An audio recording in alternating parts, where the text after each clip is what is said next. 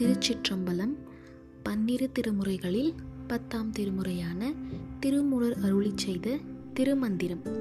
பாடல் இருபது இடியும் முழக்கமும் ஈசர் உருவம். பாடல் முடிவும் பிறப்பையும் முன்னே படைத்த அடிகள் உறையும் அறநெறி நாடில் இடியும் முழக்கமும் ஈசன் உருவம். கடிமலர் குன்றம் மலையது தானே பொருள் இறப்பையும் பிறப்பையும் கருவில் உதிக்கும் முன்பே வரையறை செய்தவன் சிவன்.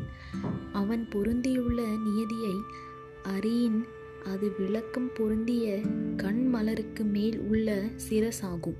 அவ்விறைவனது வடிவம் ஒளியும் ஒளியுமாம். திருச்சிற்றம்பலம்.